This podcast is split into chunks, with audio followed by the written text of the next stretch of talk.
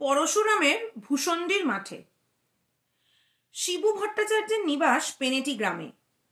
একটি স্ত্রী, তিনটি গরু, একতলা পাকা বাড়ি, ছাব্বিশ ঘর যজমান, কিছু ব্রহ্মোত্তর জমি, কয়েক ঘর প্রজা, ইহাতেই স্বচ্ছন্দে সংসার চলিয়া যায়।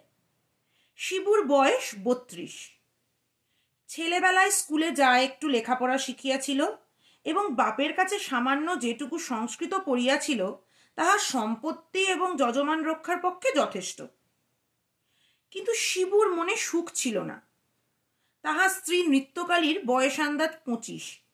আঁটো মজবুত গরম দুর্দান্ত স্বভাব। স্বামীর প্রতি তাহার যত্নের ত্রুটি ছিল না। কিন্তু শিবু সে যত্নের মধ্যে রস খুঁজিয়া পাইত না। সামান্য খুঁটি নাটি লইয়া স্বামী স্ত্রীতে তুমুল ঝগড়া বাঁধিত। পাঁচ মিনিট বকাবকির পরেই শিবুর দম ফুরাইয়া যাইত।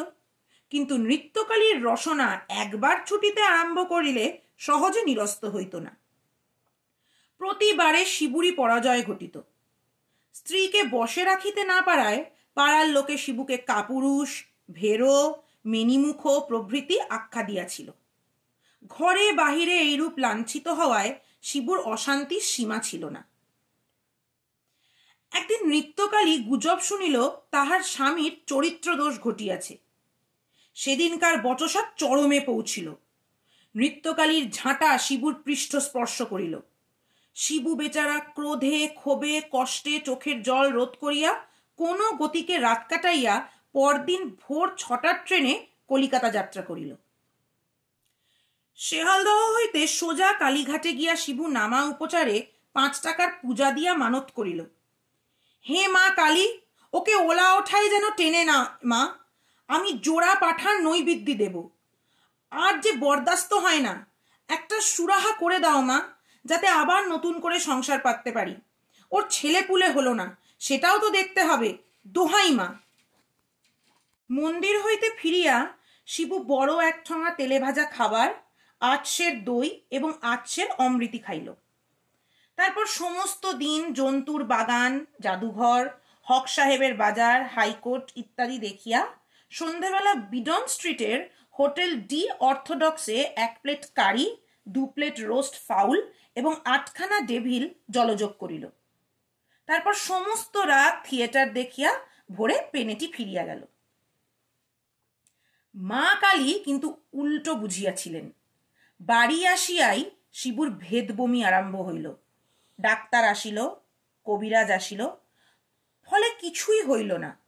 আট ঘণ্টা রোগে ভুগিয়া স্ত্রীকে পায়ে ধরাইয়া কাঁদাইয়া শিবু ইহলোক পরত্যাগ করিল। গ্রামে আর মন টিকিল না। শিবু সেই রাত্রেই গঙ্গা পার হইল। পেনেটির আর পার কোন্নগর। সেখান হইতে উত্তরমুখ হইয়া ক্রমে রিসরা, শ্রীরামপুর, বৈদ্যবাটির হাট চাপদানির চটকল ছাড়াইয়া আরও দু তিন ক্রোশ দূরে ভূষণ্ডির মাঠে পৌঁছিল। মাঠটি বহু দূর বিস্তৃত, জনমানব শূন্য। এককালে এখানে ইট খোলা ছিল, সেজন্য সমতল নয়। কোথাও গর্ত, কোথাও মাটির ঢিপি। মাঝে মাঝে আঁশশ্যাওড়া ঘেঁটু, বুনল, বাবলা প্রভৃতির ঝোপ। শিবুর বড়ই পছন্দ হইল। একটা বহুকালের পরিত্যক্ত ইটের পাঁজার একপাশে একটা লম্বা তালগাছ সোজা হইয়া উঠিয়াছে আর একদিকে একটা ন্যাড়া বেলগাছ ত্রিভঙ্গ হইয়া দাঁড়াইয়া আছে।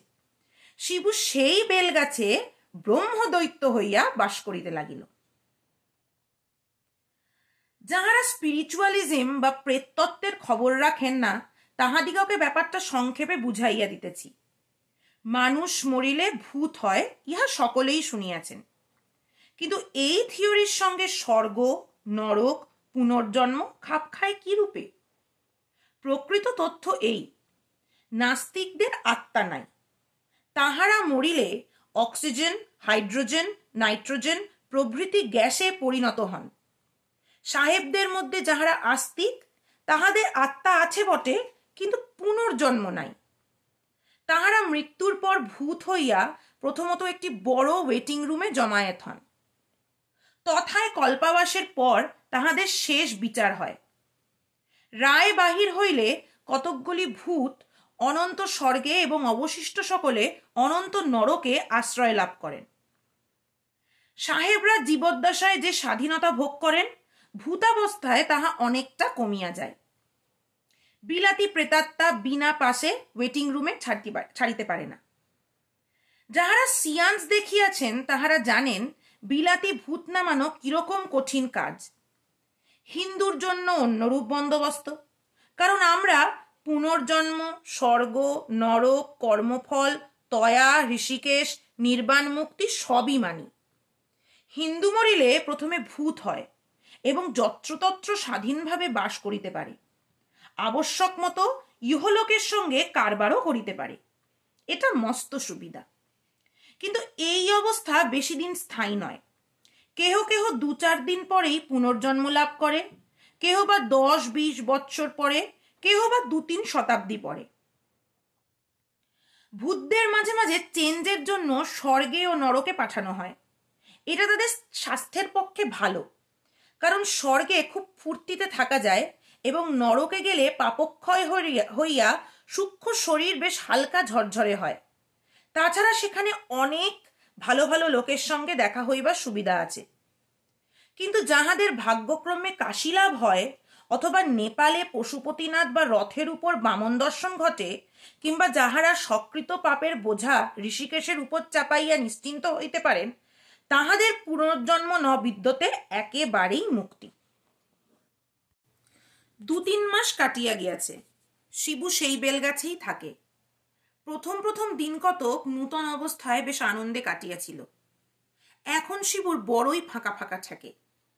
মেজাজটা যতই বধ হোক, নৃত্যের একটা আন্তরিক টান ছিল। শিবু এখন তাহা হারে হারে অনুভব করিতেছে।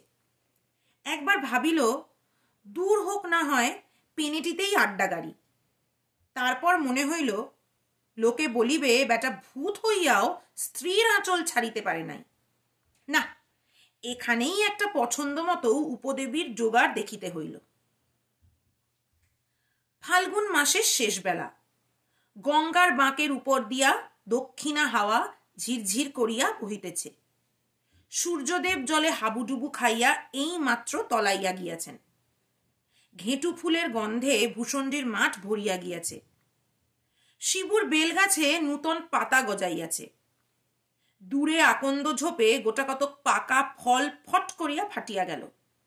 এক রাস তুলোর আঁশ হাওয়ায় উড়িয়া মাকড়সার কঙ্কালের মতো ঝিকিমিকি করিয়া শিবুর গায়ে পড়িতে লাগিল।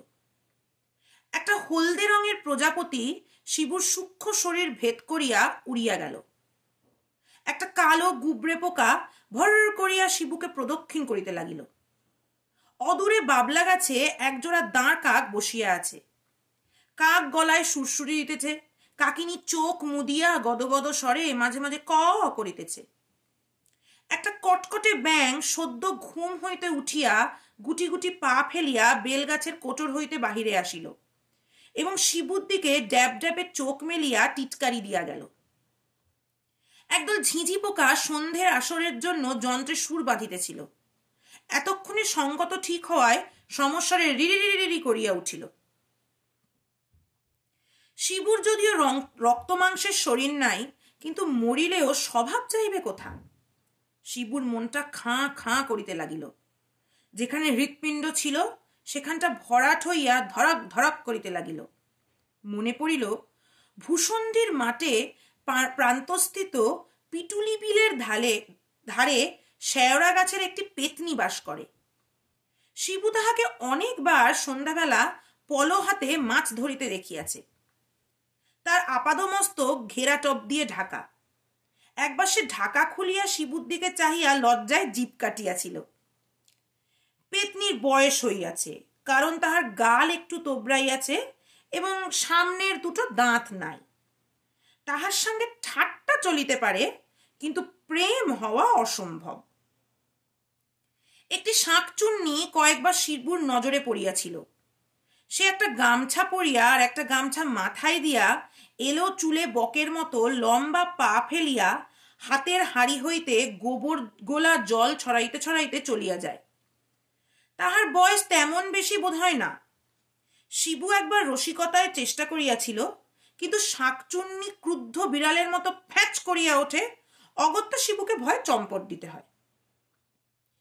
শিবুর মন সবচেয়ে হরণ করিয়াছে এক ডাকিনী। ভূষণ্ডির মাঠের পূর্ব দিকে গঙ্গার ধারে ক্ষিরি বামনির পরিত্যক্ত ভিটায় যে জীর্ণ ঘরখানি আছে, তাহাতেই সে অল্পদিন হইল আশ্রয় লইয়াছে। শিবু তাহাকে শুধু একবার দেখিয়াছে এবং দেখিয়াই মজিয়াছে। ডাকিনি তখন একটা খেজুরের ডাল দিয়া রোয়াক ঝাঁট দিতেছিল। পরনে সাদা থান শিবুকে দেখিয়া নিমেষের তরে ঘোমটা সরাইয়া ফিক কইরা হাসিয়াই সে হাওয়ার সঙ্গে মিলাইয়া গেল। কি দাঁত, কি মুখ, কি রং! নৃত্যকালীর রং ছিল পান্তুয়ার মতো, কিন্তু ডাকিনীর রং যেন পান্তুয়ার শ্বাস শিবু একটা সুদীর্ঘ নিঃশ্বাস ছাড়িয়া গান ধরিল। আহা, শ্রীরাধিকাকে চন্দ্রা বলি, কারে রেখে কারে ফেলি? সহসা প্রান্তর প্রকম্পিত করিয়া নিকটবর্তী তাল গাছের মাথা হইতে তীব্র কণ্ঠে শব্দ উঠলিল আরে ভজুয়াকে বাহিনিয়া ভগলুকে বিটিয়া কেকরা সে সাদিয়া হো কেকরা সে শিবু চমকাইয়া উঠিয়া ডাকিল তাল গাছে কেড়ে উত্তর আসিল কারিয়া পিরেত বা শিবু কেলে ভূত? নেমে এসো বাবা। মাথায় পাগড়ি, কালো লিকলিকে চেহারা, কাঁকলাসের মতো একটা জীবাত্মা সরাক করিয়া তাল গাছের মাথা হইতে নামিয়া ভূমিষ্ঠ হইয়া প্রণাম করিয়া বলিল, গোর লাগি বরম দেওজি। শিবু জিতা রহো বেটা, একটু তামাক খাওয়াতে পারিস? কারিয়া পীরের। ছিলাম বা?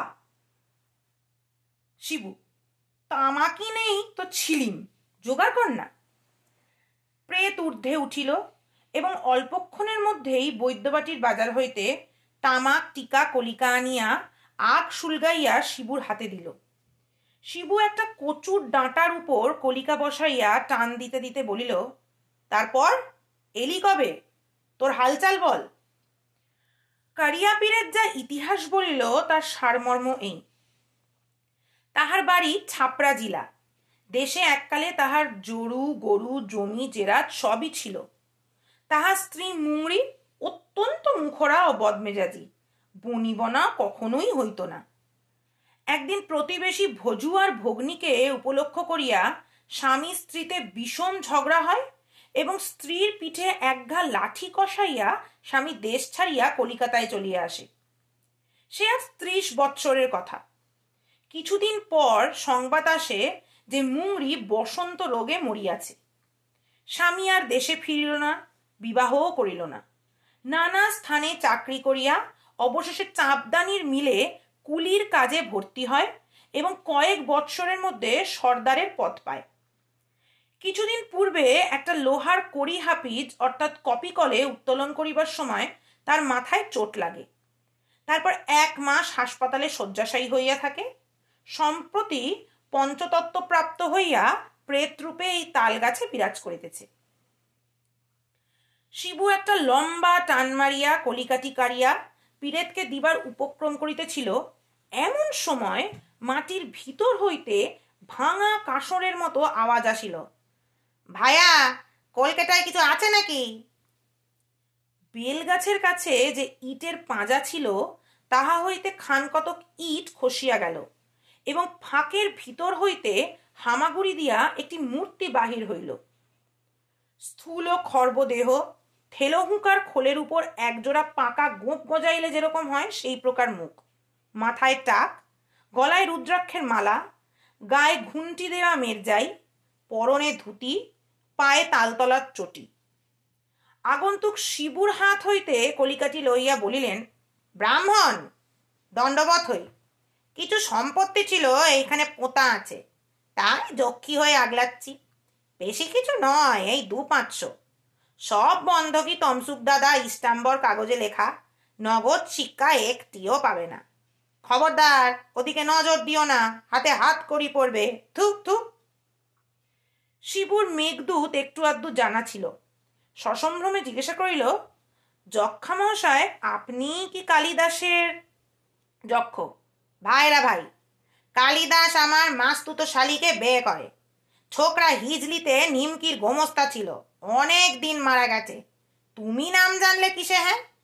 শিবু, আপনার এখানে কতদিন আগমন হয়েছে? যক্ষ, আমার আগমন? আমি বলে গিয়ে সাড়ে তিন কুড়ি বছর এখানে আছি। কত এলো দেখলুম, কত গেল তাও দেখলুম। আরে তুমি তো সেদিন এলে কাঠ পিঁপড়ে তাড়িয়ে তিনবার হোঁচটকে গাছে উঠলে। সব দেখেছি আমি। তোমার গানের শখ আছে দেখছি? বেশ বেশ। কালো হাতি শিখতে যদি চাও তো আমার সাগরে ধর, দাদা। এখন আওয়াজটা যদি তো একটু খোনা হয়ে গেছে, তবু মরা লাতি হাত, লাখ টাকা। শিবু মশার ভূতপূর্ব পরিচয়টা জিজ্ঞাসা করতে পারি কি? যক্ষ, বিলক্ষণ। আমার নাম নগের চাঁদ মল্লিক।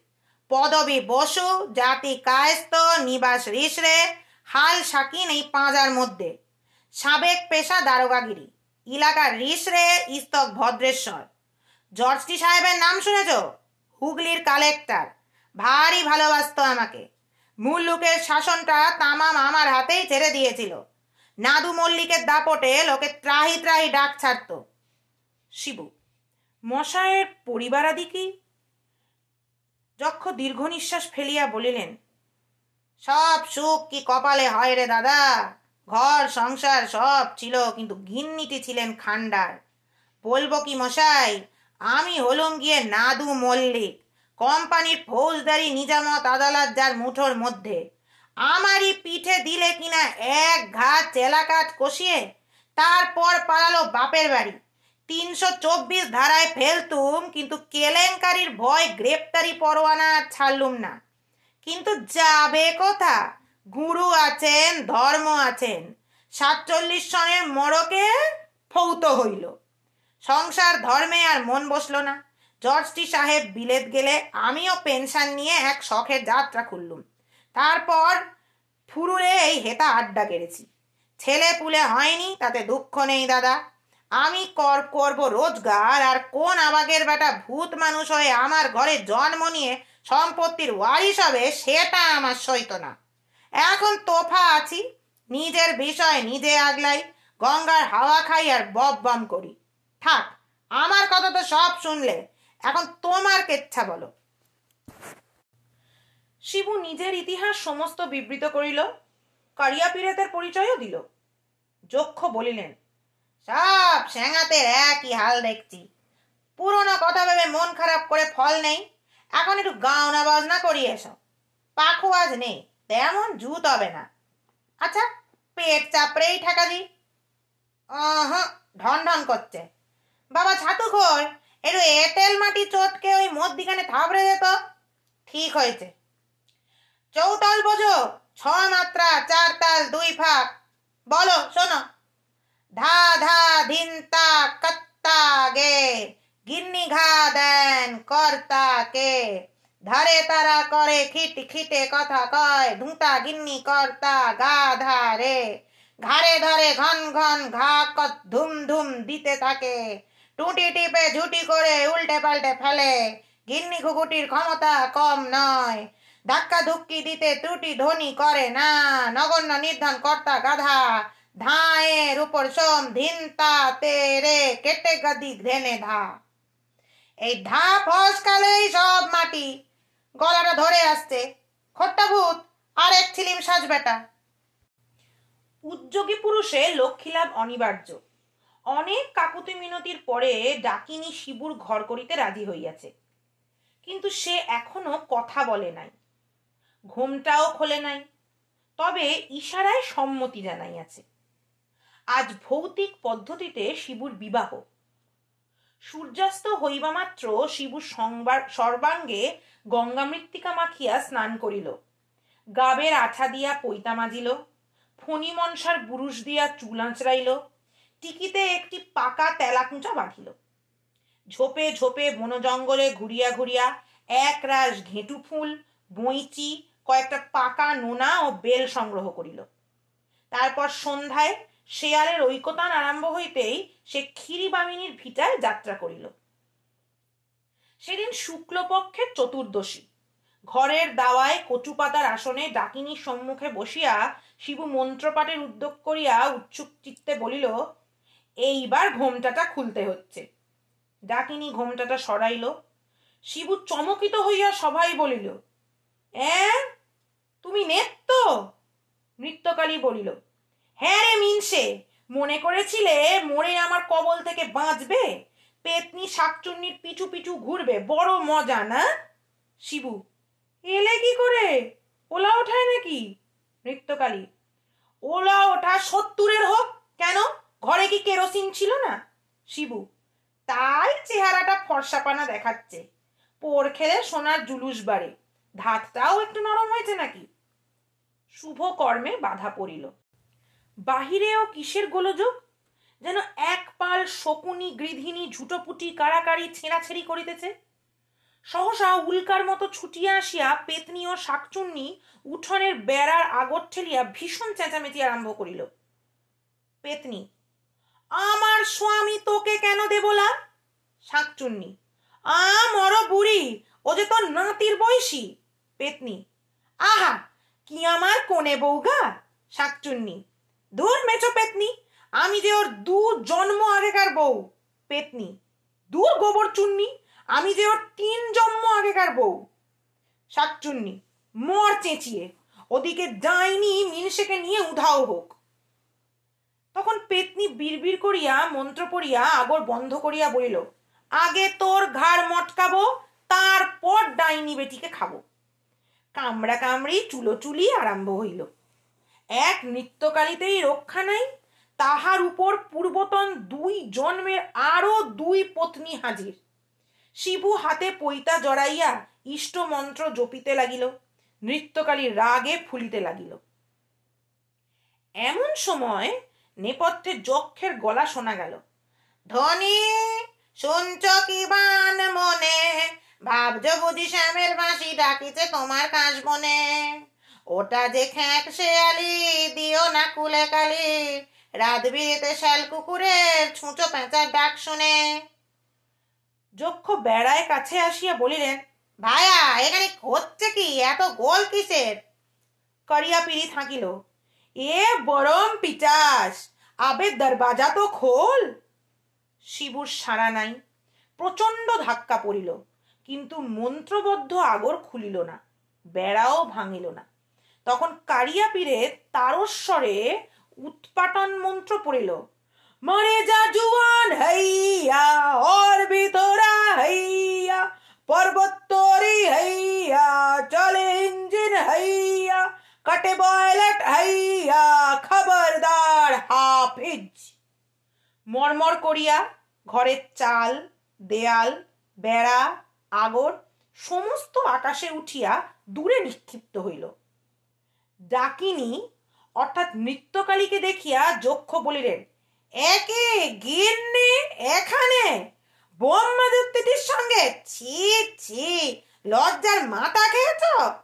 ডাকিনী ঘোমটা টানিয়া কাঠ হইয়া বসিয়া রহিল। করিয়া পিরেত বইল আরে মুংরি, তোর সরম নাহি বা? তারপর যে ব্যাপার আরম্ভ হইল, তাহা মনে করিলেও কলমের কালি শুকাইয়া যায়।